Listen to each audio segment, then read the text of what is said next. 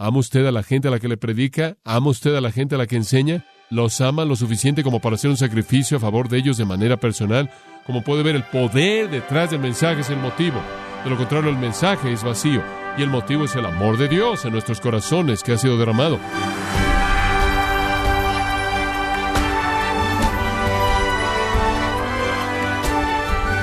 Le damos la bienvenida a su programa Gracias a vosotros con el pastor John MacArthur. Si hay algo que las personas les encanta, es el amor. Imagine todas las flores, joyas, regalos que la gente compra durante fecha de cumpleaños y otros días importantes. Sin embargo, nuestra cultura, hablando del amor, a menudo se olvida. Por eso le invito a dar una mirada a este tema con el pastor John MacArthur en la serie titulada El mayor de ellos, en gracia a vosotros. Primera de Corintios capítulo 13. Ahora estamos hablando del amor, y el amor es un tema importante del que hablar. Quiero repasar brevemente algunas de las cosas que dijimos para que usted pueda entender el uso del término amor. Desafortunadamente en inglés tenemos esta palabra amor y significa tantas cosas. Usted dice, amo mi auto, amo a mi esposa, amo a mi perro, amo mi nuevo vestido y usted se refiere a cosas diferentes si usted lo piensa. Desafortunadamente el idioma en inglés no le ayuda porque usa la misma palabra. Ahora los griegos no tenían eso. Quizás usted quiere decir cosas diferentes.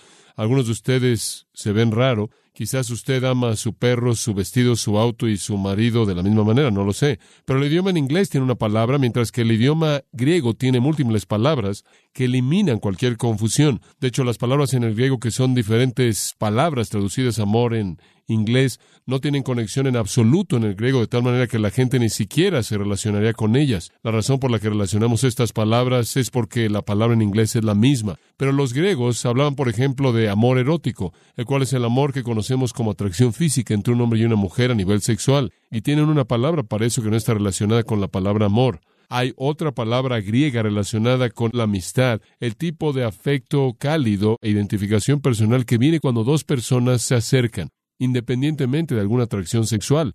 Esa es una palabra totalmente diferente que no está relacionada. Pero la palabra que es usada aquí, en el griego, la palabra agape, es una palabra que simplemente significa el acto definitivo de sacrificio personal. Es una palabra para el acto definitivo de sacrificarse uno mismo por el bienestar de alguien más. De hecho, usted fácilmente podría traducirla si hablo con las lenguas de hombres y de ángeles y no tengo un espíritu de sacrificio personal, no soy nada. Ahora esa sería la esencia del significado de la palabra amor, como lo es en el griego. Creo que el espíritu de su significado es indicado por nuestro Señor Jesús cuando él dijo esto, amad a vuestros enemigos. Ahora, ¿qué quiso decir con eso? Bueno, él procedió a explicar lo que él quiso decir.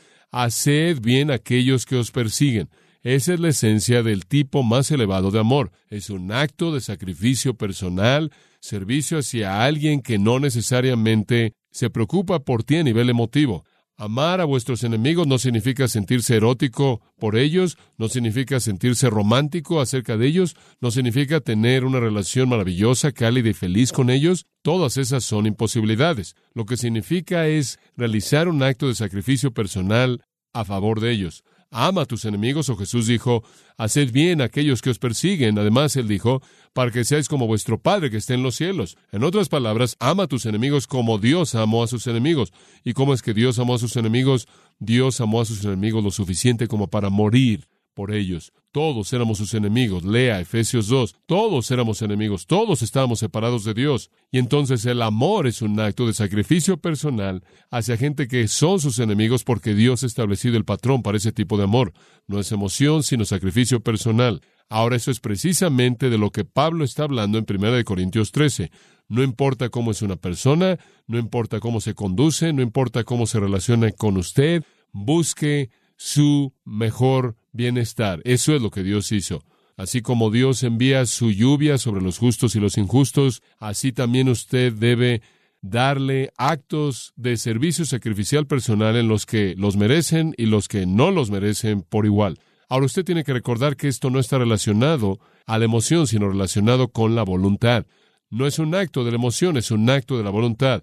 Amar a alguien en términos de un acto de sacrificio personal no es un sentimiento, sino que es una determinación que usted determina en su mente que esto es correcto y esto es lo que usted hará. Dice usted, pero John, ¿cómo puedes llegar al lugar en donde tienes este tipo de voluntad, en donde de hecho estás dispuesto a entrar a la vida de alguien que no lo merece o sí lo merece, si alguien que te preocupa o no te preocupa, ¿cómo llegas a hacer un acto de sacrificio, de servicio personal a favor de ellos? ¿Cómo puedes llegar a ese punto? Bueno, no nada más lo puedes producir. No puedes levantarte en la mañana y decir, bueno, he estado enojado durante tres días y eso es demasiado tiempo, ahora voy a amar, hoy voy a amar, voy a amar a todo el mundo y vas y ves tu pequeño póster que dice el amor nunca deja de ser y lees unos cuantos versículos bíblicos y sales y realmente amas. No, no lo puedes hacer. No funciona así en absoluto. Dices, bueno, ¿de dónde viene? Bueno, dijimos esto la última vez. Simplemente voy a recordárselo. Cuando usted anda en el Espíritu, y andar en el Espíritu significa que usted entrega su vida al control de Él, usted confiesa su pecado, usted permite que el Espíritu de Dios gobierne sus patrones de pensamiento, conforme el Espíritu de Dios lo controla usted, Él produce fruto y el fruto del Espíritu es amor y el amor solo vendrá de esa manera. Entonces la manera en la que usted lo aborda no es en una determinación de justicia personal en su propia mente, la manera en la que usted lo aborde simplemente cediendo su vida al Espíritu de Dios, Espíritu Santo, contrólame el día de hoy, toma mi vida, vive a través de mí y el fruto del amor será manifiesto. Ahora, precisamente en ese punto entramos al panorama de la iglesia corintia. La iglesia corintia no estaba andando en el Espíritu. La iglesia corintia no estaba cediendo al Espíritu. La iglesia corintia no estaba bajo el control del Espíritu Santo. Eran egoístas, obstinados, motivados por sus propios deseos, haciendo lo que podían para promover sus propios fines. Todo el mundo hacía lo que quería para su propio bienestar, sin importarle el resto de la gente. No importaba lo que alguien más estaba haciendo, no importaba lo que alguien más necesitaba. Todo el mundo buscaba lo suyo propio. Ese era el lema de la iglesia corintia. Entonces no había amor.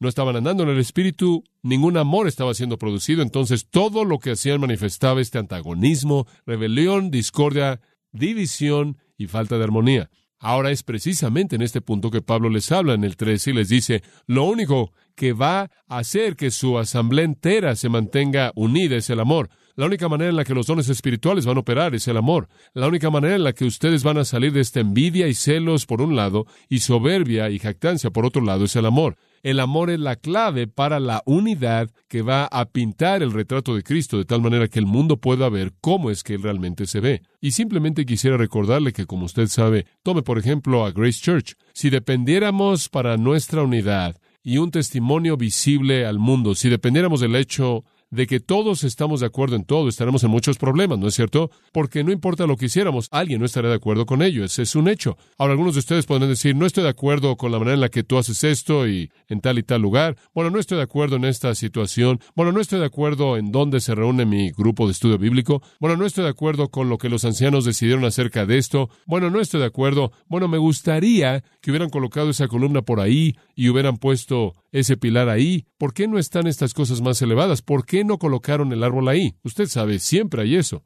Nunca podríamos hacer que todo mundo estuviera de acuerdo en cada detalle. Pero ¿sabe usted lo que queremos hacer? Queremos que todo el mundo ame de una manera bíblica. Para que estén de acuerdo o en desacuerdo es irrelevante. Lo que más debe estar en la mente es asegurarse de que sacrifican su propia opinión para buscar la unidad del todo. ¿Se da cuenta? Entonces no es cuestión de que usted está de acuerdo o no. No siempre yo estoy de acuerdo con todo detalle que pasa en la vida de todo mundo, pero algunas veces tengo que sentarme en el asiento de atrás y decir, creo que el Señor está guiando de cierta manera y estoy seguramente dispuesto y de manera amorosa ceder a alguien más. Ese es el espíritu de la unidad. Nunca será en base al acuerdo, sino que el acuerdo puede ser superado por el amor, y ese es su punto aquí. Los corintios estaban viviendo con demasiados choques. No había manera en la que todos pensaran de la misma manera, todos estuvieran de acuerdo en lo mismo, que tuvieran todo detalle en la misma caja, eso simplemente no funcionaría. La única manera en la que usted puede tener eso en una iglesia es meter a un hombre en el púlpito que es un dictador absoluto y expulsa a toda la gente que esté en desacuerdo. Y entonces usted no tiene una iglesia, usted simplemente tiene un dictador absoluto y a un grupo de patos de hule que están simplemente cantando al son de él. Eso es todo. Y eso no es verdadera unidad. La verdadera unidad vendrá de todas esas personas con todas sus ideas diferentes e ideas, quienes de manera dispuesta y amorosa están dispuestos a sacrificar su propia voluntad por causa de la unidad de los creyentes. Ahora, los corintios ni siquiera conocían el significado de esto porque estaban tratando de hacer todo lo que hacían para sí mismos. ¿Puede imaginarse cómo sería eso? Nunca acuerdo en absoluto. Todos buscando los dones visibles y todos tratando de recibir la gloria, y todos tratando de guiar al grupo y todos tratando de ser las celebridades espirituales y simplemente era caos simplemente caos. Entonces Pablo se detiene a la mitad de todo esto y dice, ahora permítanme hablarles del amor. Él dice, no importa lo que ustedes hagan, no hace diferencia alguna cuántos talentos tengan, es irrelevante cuáles son sus dones, no es importante cuán aparentemente grandioso seas. Tu popularidad es absolutamente insignificante. No importa cuánto poder tengas sobre otras personas. Si no estás motivado y guiado por la realidad del amor de sacrificio personal, que se preocupa, que sirve, eres espiritualmente un cero, un cero, ni siquiera un uno, un cero. No importas. Tú no haces contribución alguna. Si el amor no es la contribución primordial de tu vida, no haces contribución alguna. Ahora, ¿qué es lo que él dice específicamente? En este capítulo él dice cuatro cosas acerca del amor. Él dice la prominencia del amor, las propiedades del amor, la permanencia del amor, y la preeminencia del amor. Deben ser recordadas. Estas cuatro áreas usted debe entender. El amor tiene que ser prominente. Usted tiene que entender sus propiedades. El amor es permanente, supera todo, y el amor es preeminente sobre todas las cosas. Usted tiene que entender eso. Entonces, esa es la división del capítulo. Ahora estamos viendo el punto uno. La prominencia del amor en los primeros tres versículos. Permítame leérselos de nuevo. Sí, yo hablase lenguas humanas y angélicas y no tengo amor, vengo a ser como metal que resuena o címbalo que retiñe. Y si tuviese profecía y entendiese todos los misterios y toda ciencia, y si tuviese toda la fe, de tal manera que trasladase los montes y no tengo amor, nada soy.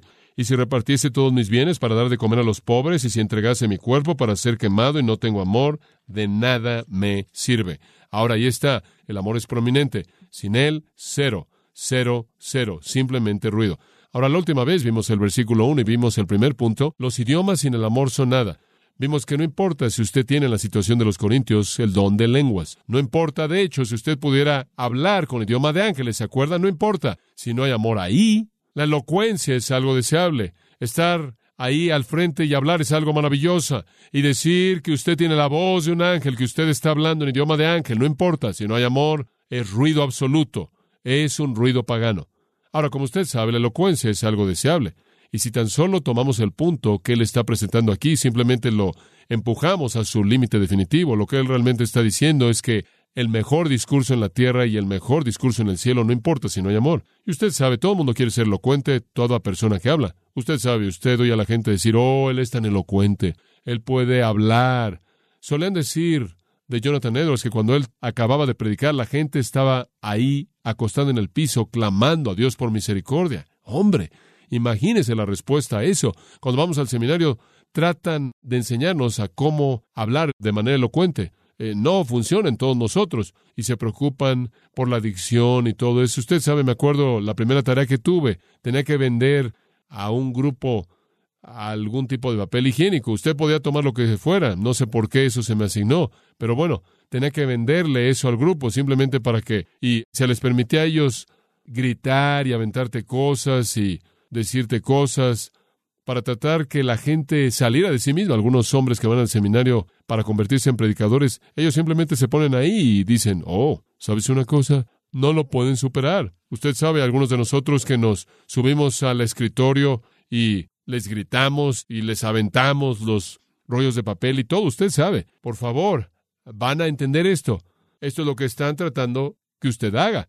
Y quieren que usted tenga buena dicción y entonces aprende a ser simpático y decir cosas que decir. Usted sabe como el Demóstenes, como una boca llena de rocas tratando de hablar y esta elocuencia es muy importante. Pero inclusive si usted pudiera hablar con el idioma de ángeles y usted no tiene amor, no importaría poder hablar y convencer a la gente, y cautivar sus mentes y cautivar sus corazones y hacer que sus voluntades fueran dirigidas hacia cierta conducta es un poder tremendo, pero no importa. Poder controlar una audiencia como un maestro toca un piano, comenzar a moverlos para inspirarlos, para calmarlos, para motivarlos, para convencerlos, para persuadirlos, para hacerlos sentir mal es un arte que algunos hombres han dominado, pero si no tienen amor, no importa. Y en el caso de los corintios habían convertido el don de idiomas en un éxtasis carnal, una actividad totalmente pagana, y Pablo dice, no importa, lo han desperdiciado, ahora eso lo lleva al segundo de la lista ahí, versículo 2, la profecía sin amor no es nada. Y si tuviese profecía y entendiese todos los misterios y toda ciencia, y si tuviese toda la fe de tal manera que trasladase los montes y no tengo amor, nada soy.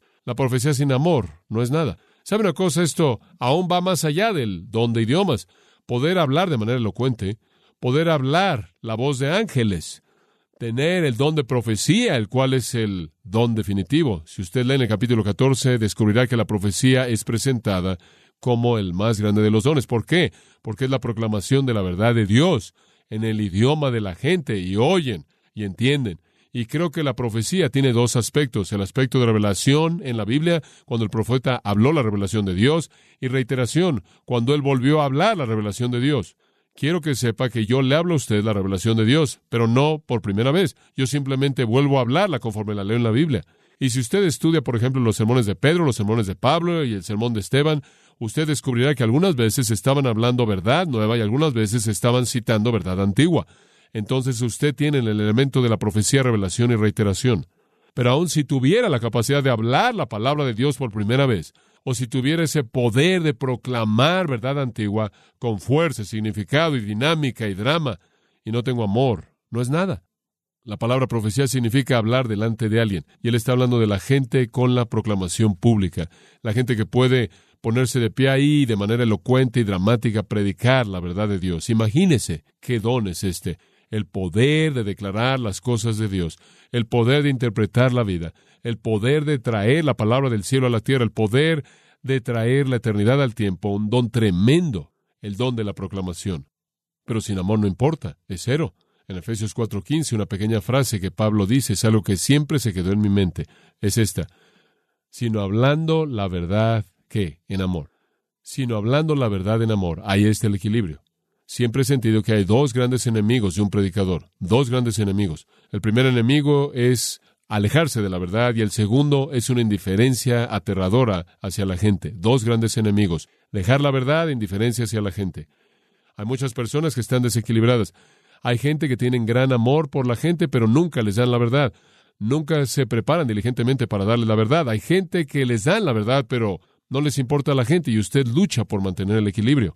Algunas veces en su ministerio usted se prepara para estudiar y es tiempo de estudiar para darle la verdad, pero de pronto enfrenta el hecho de que hay una persona aquí en su congregación que tiene una necesidad y entonces usted está atrapado ahí en el equilibrio entre me detengo y voy a hacer un acto de sacrificio personal o sigo estudiando. Voy a concentrarme en la predicación o la gente. Eso no es fácil porque la predicación es un acto de amor a la gente, pero es el equilibrio de prioridades que usted tiene que enfrentar y luchar. Desafortunadamente me temo que hay muchos predicadores que evaden ambos extremos quienes en nombre del amor por la gente diluyen lo que dicen tanto, que realmente no es el tipo de amor que la gente necesita, porque es amor sin verdad alguna. ¿Y usted sabe lo que sucede? Ese tipo de amor no los protege del error.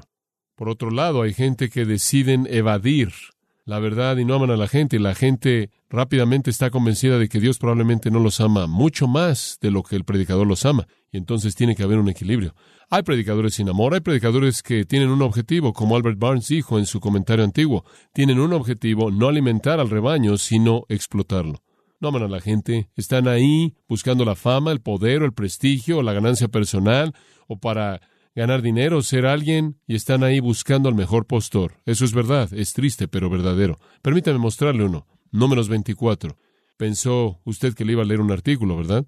Números 24. Hay muchas personas como estas que todavía están viviendo en la actualidad. Es sorprendente. Me es increíble. Usted sabe, he decidido que la mayoría de la gente cristiana no sabe quién es bueno y quién no lo es.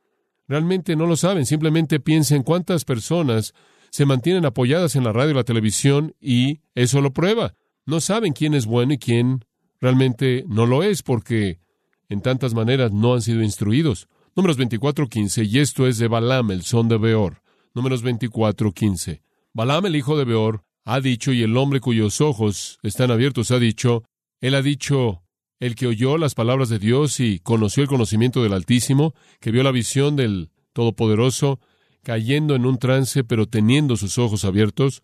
Ahora, ya hay una descripción de Balaam. Digo, él realmente tenía algo bueno, y dice él en el versículo 17, aquí está la profecía, Dios lo veré a él, pero no ahora. Algo viene, pero no aún. Lo veré, pero no de manera cercana. Va a pasar un tiempo. y saldrá una estrella de Jacob, y un cetro se levantará de Israel. ¿Quién es? Bueno, sin duda alguna, el fin definitivo de esa profecía es el Mesías. El cetro está conectado con Génesis 49:10 y es el Mesías. Escuche, aquí hay un hombre a quien se le dio el privilegio maravilloso, sin paralelos, de predecir al Mesías. Hombre, dice usted, fantástico, ese Balaam debe haber sido algo. No, él no fue nada. Dice usted por qué. Versículo 1 del capítulo 25. Dice en la segunda línea, ahí, la gente comenzó a cometer fornicación, a jugar a la ramera con las hijas de Moab. Ahora el profeta les había dicho acerca del Mesías, y ahora lo siguiente que descubrimos es que la gente está cometiendo fornicación con las hijas de Moab. Dice usted, bueno, ciertamente no podemos culpar a Balaam, pobre hombre, probablemente simplemente no lo escucharon, no. Observen números 31 y le voy a mostrar algo. Este es el comentario de Balaam. Toda esta fornicación fueron malas noticias. Y el versículo 16 de números 31. He aquí, estas causaron a los hijos de Israel, estas mujeres, mujeres moabitas, cometer transgresión, observe, a través del consejo de quién? Balaam. Ahora espera un minuto. Balaam, quien conoció la verdad y habló la verdad, mismo hombre, pero él no amó a la gente. Los moabitas vinieron y dijeron, oye Balaam, ¿cuánto quieres para corromper al pueblo de Israel? Y lo compraron. Y él tentó a los hijos de Israel a cometer fornicación con los moabitas. Observa el versículo 8 al final del versículo 31. Y Balaam también, el hijo de Beor, ¿qué? Mataron con una espada. ¿Quieres saber algo? A lo largo de la historia, reconocemos al asno de Balaam como más aceptable en el ministerio que Balaam. ¿Es eso correcto? ¿Sabe por qué? Porque él fue un profeta que habló la verdad, pero no amó a la gente, ¿verdad? Como puede ver, tiene que haber eso. Tiene que haber ese amor genuino, esa preocupación genuina por la gente.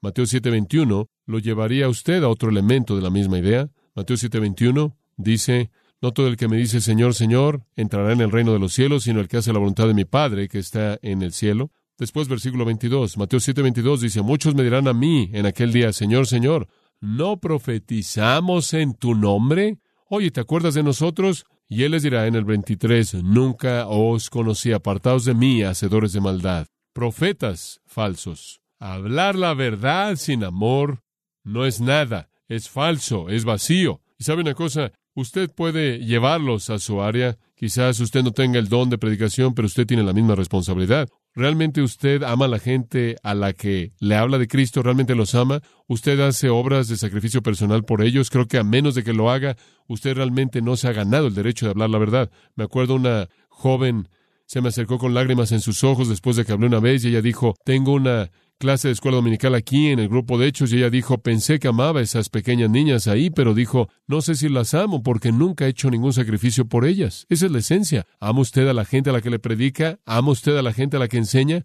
¿Los ama lo suficiente como para hacer un sacrificio a favor de ellos de manera personal? Como puede ver, el poder detrás del mensaje es el motivo.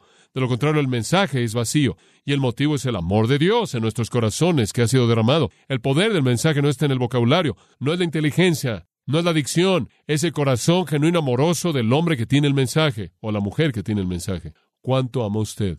Sin amor, la elocuencia es como la comparación entre un órgano melodioso y una sirena ruidosa. No hay música en una sirena ruidosa y eso es elocuencia sin amor. La lengua sin amor es una serpiente. Hace ruido y ataca y envenena con su veneno. Solo el amor le da gentileza y ternura. Permítame mostrarle a alguien así en Jeremías. Jeremías capítulo 1. Jeremías capítulo 1. Qué gran hombre fue él. Qué ministerio tan difícil tuvo él. Jeremías 1, versículo 5. Antes de que te formase en el vientre te conocí. Antes de que salieses del vientre te aparté. Te ordené y te di profeta a las naciones. Digo, él ni siquiera tuvo una opción. La gente que lucha por la soberanía de Dios debería estudiar el tema del llamado de Dios hacia los profetas. Todos fueron llamados igual. Isaías, Pablo, Pedro, todo el mundo que proclamó, inclusive los discípulos. Jesús caminó por la playa y les dijo qué hacer. Y aquí fue lo mismo con él. Y después dije, yo, versículo 6, ah, Señor Dios, he aquí, no puedo hablar, soy un niño, tengo una voz mala, mi dicción es mala y mi mente tampoco es demasiado inteligente. Más bien soy infante en mi entendimiento, pero el Señor dijo, no digas que eres un niño porque a donde quiera que yo te envíe, irás, y lo que yo te mande, hablarás. Hombre, eso suyo fabuloso. Me gustaría que el Señor me hubiera dicho eso. No hay estudio, no hay preparación, simplemente ve, abre tu boca y lo voy a poner todo ahí. Hombre, eso sería súper. Y después para este momento, Jeremías probablemente se siente bastante bien por esto. Después versículo 8, no temas sus rostros. Ahora, eso me detendré ahí. Bueno, ¿qué quieres decir? Bueno, se van a poner mal cuando hables y van a presentar desagrado en sus rostros y van a estar muy enojados contigo. Pero no temas de ellos porque voy a estar ahí contigo para librarte. Ahora él sabe que su vida entera va a ser una vida en la que va a ser librado de cosas. Después el Señor colocó su mano y tocó mi boca y el Señor me dijo, aquí he puesto mis palabras en tu boca.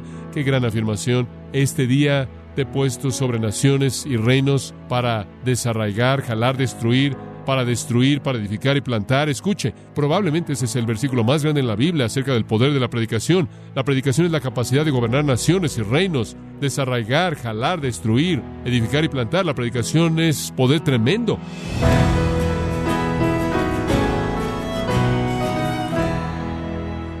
Y con eso concluimos el mensaje. Hemos estado escuchando al pastor John MacArthur en la serie titulada El mayor de ellos, en gracia a vosotros. Estimado oyente, le recomendamos el libro ¿Por qué un único camino? escrito por el pastor John MacArthur. Este libro le da las herramientas que necesita para proclamar el mensaje del Evangelio y puede obtenerlo en gracia.org o en su librería cristiana más cercana. Y recuerde, estimado oyente, que puede descargar en audio transcripción gratuitamente los sermones de esta serie, el mayor de ellos, así como todos aquellos que he escuchado en días, semanas o meses anteriores, en gracia.org.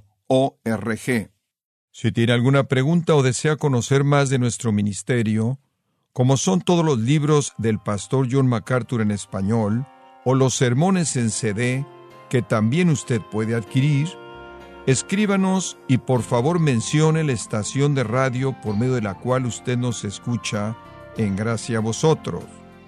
Es importante conocer no solo el país y ciudad de donde usted nos escucha, sino también la radio.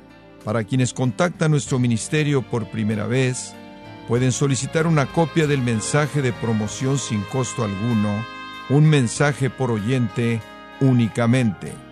Si usted vive en los Estados Unidos o Puerto Rico, escríbanos a Gracia Vosotros, P.O. Box 4000, Panorama City, California 91412.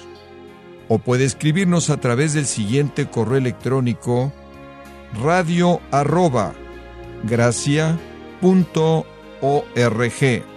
bueno, en nombre de John MacArthur y el personal de este organismo, queremos darle las gracias por su tiempo y sintonía y queremos pedirle que no deje de orar por este ministerio, como también por la estación de radio por la cual usted nos escucha de lunes a viernes. Este es su amigo Miguel Contreras, invitándola a que sintonice nuestra próxima edición para que juntos continuemos desatando la verdad de Dios un versículo a la vez no se lo pierda, aquí en Gracia Vosotros.